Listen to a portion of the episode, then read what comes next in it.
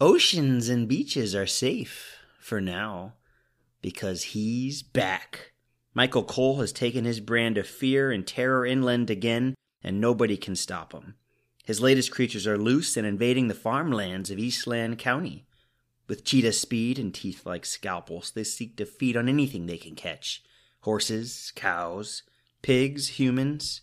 Nothing is safe, for they are meat eaters. Jump on an adventure that one reviewer calls Jurassic Park with cowboys. Meat Eaters, available now on Amazon from Raventale Publishing.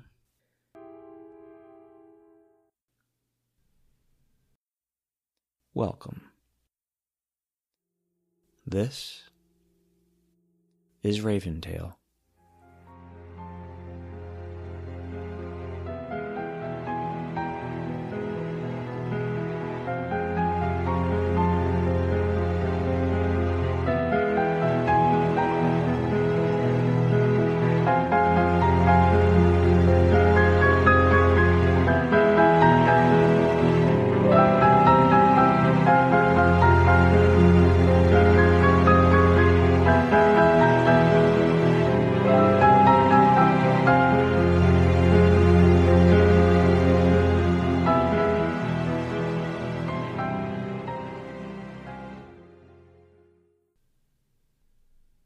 Jakub. Written by Jerry Underhill. Read by Jerry Underhill. Jakub, she growled, her voice thick with fear. Cheeks. He looked up, his expression flashing under a mask of youthful defiance. But beneath the spark, his eyes were sunken, glintless black orbs. It reminded her horribly of the homeless she'd seen in Moscow's underground train tunnels so many years ago. The guilt cut a searing path from the back of her brain down into her throat. She stabbed her fingers jerkily down at his face, pushing into his right cheek and twisting his head to the side. He grabbed at it, startled, but thought better of saying anything. He almost never got to come out. The toy X Wing in his hand almost never got to come out. He sat in his chair at his window running simulations most days hovering the fighter's nose an inch from the glass, swerving, rolling, and diving to navigate the stains and dirt that speckled its outside surface. He smiled. Or his face opened in something like a smile. She knew he did it for her, and so that she'd take him out, of course, but not because he understood. There were some things that couldn't be explained, try as she had. Yes, Smile, she said, nodding her approval. She felt a sheen of tears cross her vision and turned. Thank you, little bug. She called him that when he was being good. He smiled a little more earnestly now, lifting his hand up behind her and vibrating his lips to make the sound he assumed the little X Wing fighter was supposed to make. He'd never seen Star Wars. His dad was going to watch it with him once, but they never had. She didn't turn back at the sound. She stayed facing the door for a long handful of seconds. The X Wing crept into her peripheral then, along with Jakub's ghostly pale fingers. It banked closer to her face, pleading with gentle bumps. They wanted to go outside.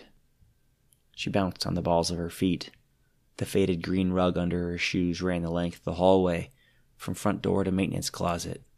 It'd been beaten from a million footfalls in its life, many of those feet standing right as she was now, in this exact place. She couldn't remember when it was still plush. It seemed it always been like this, like concrete with a thin coat of algae grown over. But that couldn't have been true. Her Tomas, Jakub's father, would never have bought in such a dilapidated hovel. He would have moved before subjecting them to this level of disrepair. She grabbed at the fingers of the glove on her right hand and pulled it off, then reached her index finger to her mouth and smeared a dab of candy pink lipstick onto her fingertip. She reached her hand out to the door. Fear seized her fingers.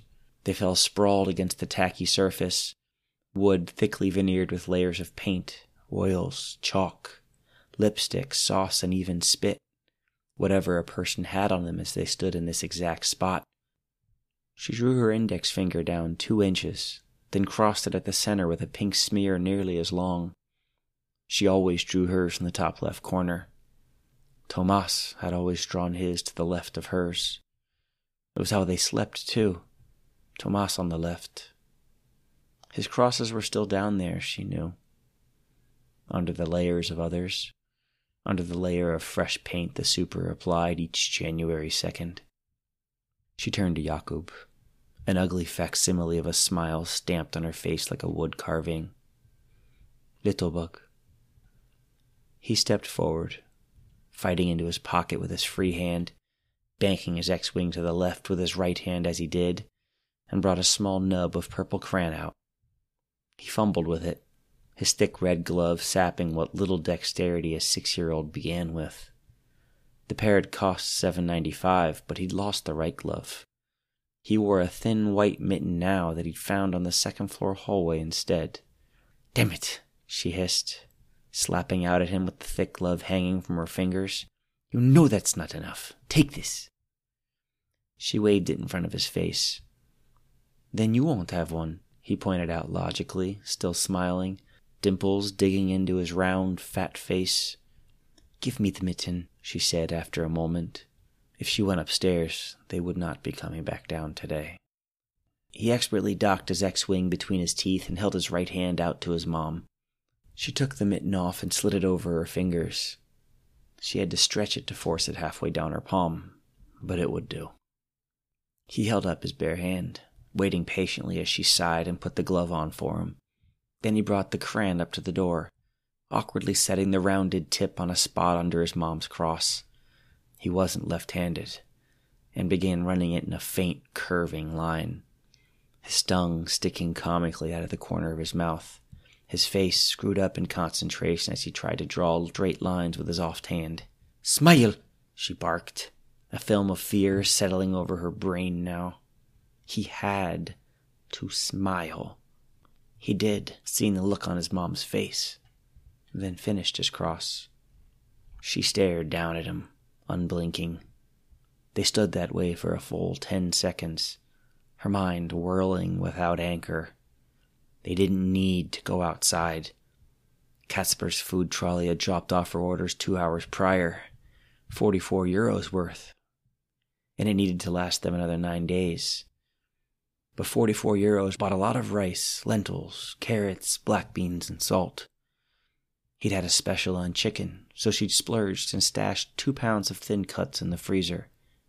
If they didn't lose power for more than a few hours the next two weeks, it would last.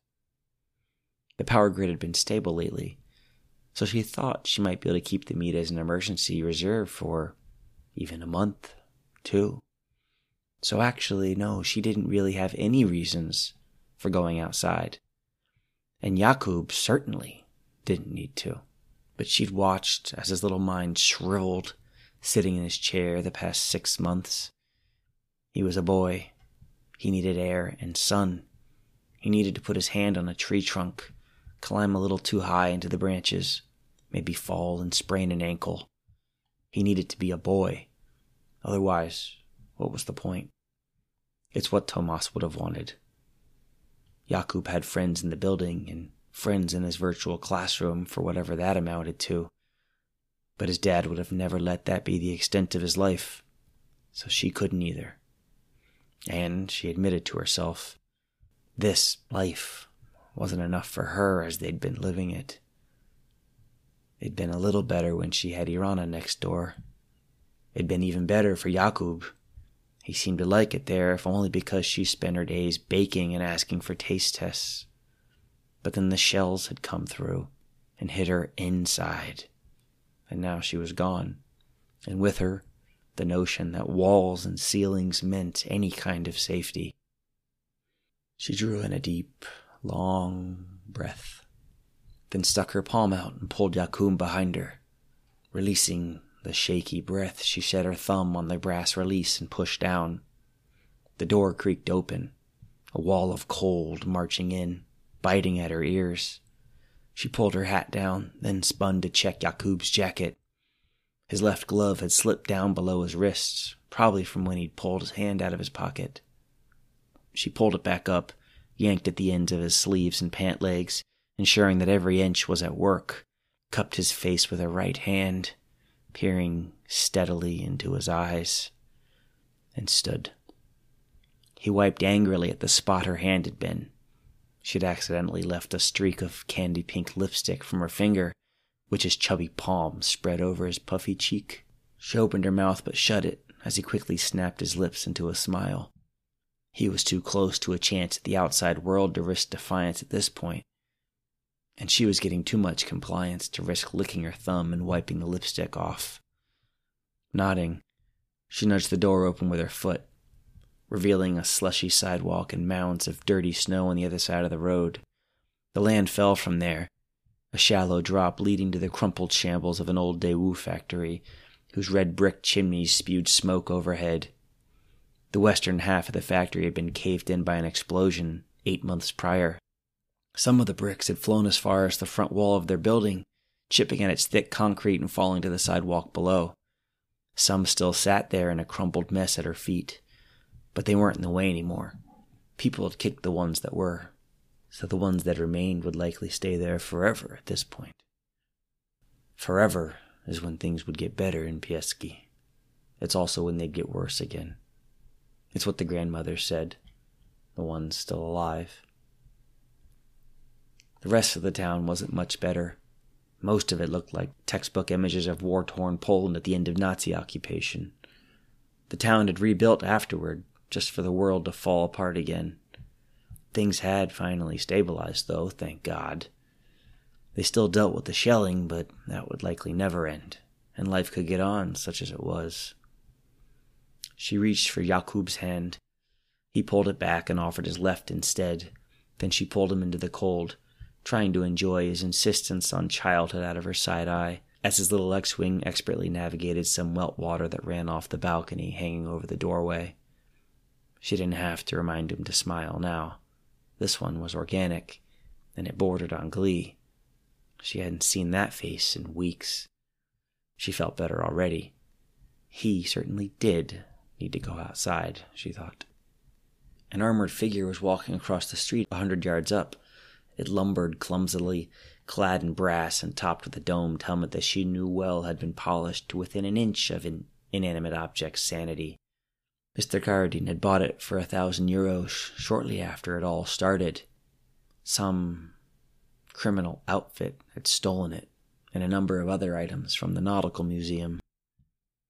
There were others in town who had such protective suits at various price points. The wealthiest, those who hadn't left for big cities, could afford a line of suits that had been manufactured specifically for this new world. Some even including cooling and heating systems to make going outside in them tolerable. But she didn't need that. She couldn't afford it even if she did. Central Bank had rejected her application for financing, but Boris, the loan officer, had gone so far as to suggest some unconventional alternatives himself. But she'd need a lot more upfront money for their kind of loans and she'd need to be willing to risk Jakub losing her when she couldn't pay them back. All the same, she was working on it. She was up 17 euros this week, 27 for the month. In good months, her main job as a title agent was enough to cover expenses homeowners insurance, utilities, property taxes, Jakub's tuition, food, internet. Some months, she was able to service contracts from busier municipalities if everyone else in the agency was busy. But usually, she supplemented her income by picking up odd data management contracts.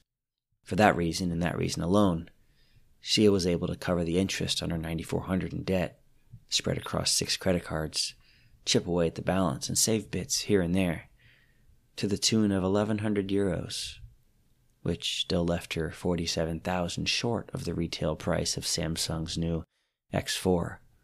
But again, she didn't need that. In the meantime, she'd been on the hunt for a Soviet era flight suit for the past three years, but those had been salvaged long ago. And the unfortunate reality was that gas masks and flight suits hadn't proven statistically significant in mitigating the risk. Data accumulation wasn't what it once was, but the regional government's best efforts to find an answer had found that even fully armored suits were barely effective enough to eclipse the margin of error for the studies. She stopped Jakub as they crossed the road and began to round the sidewalk circling the neighborhood playground. Wheat grass had spread from the neighboring field to climb out of the degraded mulch covering the ground. It waved in the cool wind, soft, cloudy sun igniting in a warm gold from the western horizon. The oak grove was down the street, but it was farther from the protection of riflemen on the town's roofs, farther from the guards patrolling the edges of their valuable grain fields, and much, much farther from home should a shelling begin. She waffled, bouncing on her toes again as she glanced back at the front door and then indecisively down at Jakub's increasingly more impatient face when two shadows crossed her periphery. Pyotr, she said, startled, nodding to the younger man next to him. Jan, you two ready? Afternoon, Lalasa.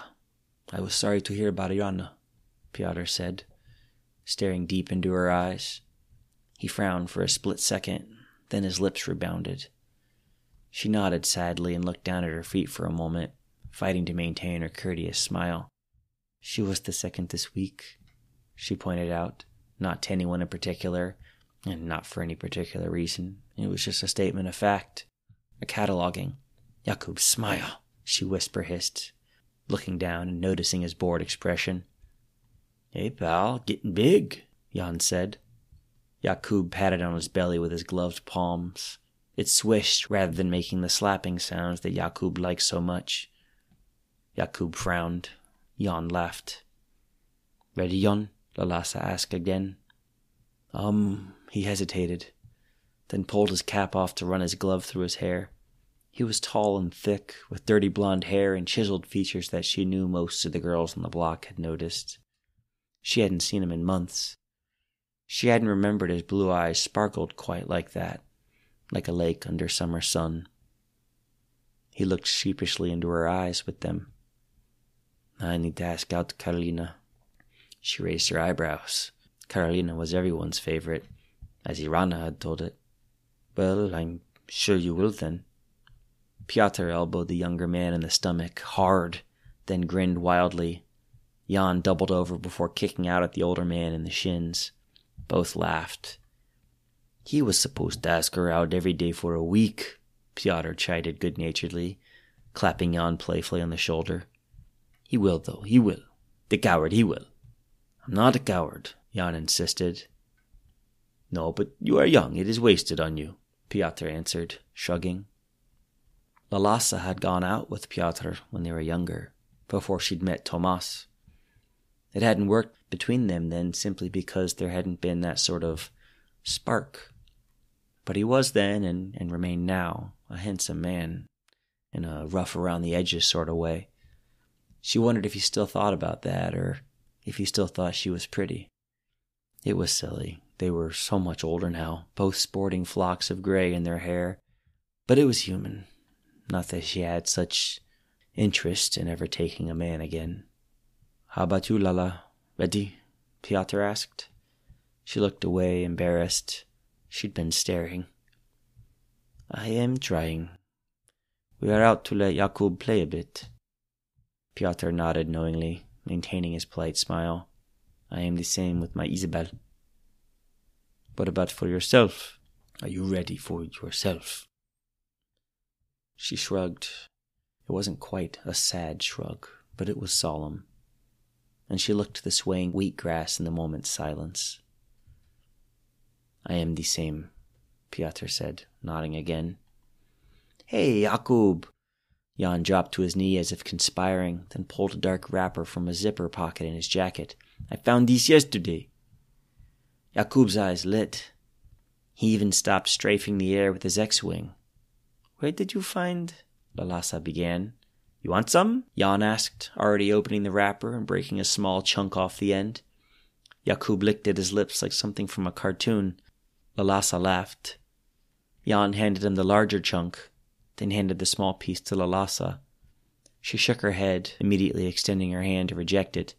Please, Jan said, an earnest, wide smile pushing up at his cheeks. She wanted to protest. She had no interest. But she saw the encouraging look on Piotr's face and realized it would mean something to the younger man. And this was a world where doing something that meant anything mattered a great bit. Thank you, she said, taking the chocolate. She looked down at Jakub, whose eyes were bouncing back and forth between the two, his lips smeared with chocolate, his gloves brown at the tips of his index finger and thumb on his right hand. He had a huge smile on his face. Between his more aggressive chomps, it would rocket from his lips to his big brown eyes. Thanks again, she said to Jan, watching Jakub smile.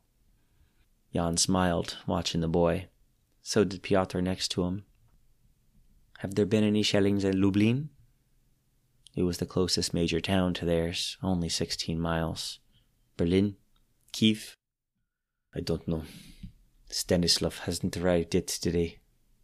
Stanislav was the manager of the caravan that traveled to Lublin they had a well developed subterranean plant there where an army of UV lights fostered plants, medicinal and recreational, as well as a variety of berry bushes. They were a good trading partner for Pieska and its wheat, filling an important need for the town, as trade always had, she knew, going back to the first ape man to hand off red ochre to another in exchange for a pretty shell had found outside its coastal cave dwelling. Maybe the ape man would make the shell into a necklace. Maybe the ochre would be smeared onto a cave wall somewhere down there, down where the oxygen was thinner, where the ape man would paint by the firelight of a flickering torch, casting delirious movement and life into the figures on the walls as they moved with the frolicking orange flames. The ape man would have probably been high from the lack of oxygen by then, the effect of the torch compounding conditions. Maybe he'd even consumed something mind altering, adding delirious magic to his figures. Pyotr shifted his rifle on his shoulder, seemingly for no reason other than to move. They were in the middle of an emotional conversation, so it would be rude to walk away. But it was clear he'd wanted to move something, so he had. It was the way humans were, she knew. Jan was smiling down at Jakub still, this a more genuine, rich smile than his customary one. He was finding great joy in watching Jakub devour the treat, like watching a living thing experiencing taste for the first time. Jan's smile brightened hers, which brightened Piotr's, which brightened Yakub's in turn. Well, Jan stopped mid sentence, as if he was swallowing spit that gathered in his mouth, or pausing to clear his throat. But he didn't continue again immediately and that drew Piotr's eyes, then Lalassa's, then Jakub's, all still smiling residually. Jan's eyes had gone glassy, but under the glass his pupils burned intensely, as if screaming. His cheeks, high, puffy, and thinly blooded by the cold, puckered like he was sucking a candy or pulling hard at something caught between molars but it continued beyond normal, the juice in his skin sucking away almost comically. His high cheekbones protruded, his chin and his nose and his brow hardened in prominence as the pallor was swept from his face, like the bathymetry of the ocean floor coming into exaggerated sight as an ocean was drawn swiftly from its craggly floor. His neck, thickly muscled, shriveled in on itself, like a grape going to raisin in the sun. No, Piotr said. No, no, no. Piotr's smile, still clinging to its customary default purchase, was hideous. Jan's smile remained too, but it was the smile of an embalmed mummy. Jakub's eyes beneath her were wide. His fingers had frozen, his last piece of chocolate a mere two inches from his mouth. He was no longer smiling. His mouth hung agape. Smile! Lalassa screeched, a hoarse whisper of a scream that barely made it from her panic constricted throat. Under his thick jacket, Jan's body was deflating, his normally puffy but muscular chest and shoulders withdrawing like a child's juice box. He remained standing, though, pupils still burning, wretchedly aware. No, no, no! Piotr moaned on. No, Jan, no. She glanced to Piotr. His smile remained, but it was a twisted, nightmarish thing. Jan's face became grainy. His skin flaked away. The stark white of his cheekbones jutted out now. They powdered at the surface like chalk, then ran off as swirls of dust as gravity dragged it to the earth. His legs crumpled, first at the knees as he collapsed forward onto them, then his body fell to its side. His pupils burned on with their maddening scream, the last dredges of his life force clinging to his brain stem as he was drained away. The first to leave shot from his mouth like a fly through an open door. Then two more, then three, then four, thirty, a hundred. A horde pouring forth, clawing to open air as a countless swarm. It might have been millions. There were never counts. There had been estimates based on the volume of the shells that had been captured. Piotr, no longer moaning, was the first to move. With the same nightmarish grin etched horribly into his face, he swung his hand at the fleeing swarm as it rose high in the sky, feet from his face. They looked like a flurry of gnats hovering in the summer air up there. Some fell to the ground as his hand swept through the current of hardening carapaces. Some continued to rise, a field of bloodsuckers that hadn't had their fill. A few clattered against Lalassa's shoes, sounding like tiny pebbles of hail, their bodies full of yawn. each of the million or billion hovering overhead likewise full of yawn. Their normally infinitesimally small bodies presumed soft before the feedings, were now rounded thick and hard with fat droplets of blood, some terrible trick of evolution that afforded them better protection of their harvest as they flew back wherever they went, as they brought Jan to whoever or whatever they brought him back to. Nobody knew. Some called them devotionals for the thought that a thing wouldn't consume, wouldn't engorge so much for itself at the cost of vulnerability one bite, one slurp to subsist until the next feeding. That was normal nature. That was the way of bugs. But devotionals transformed into carriers, zeppelins.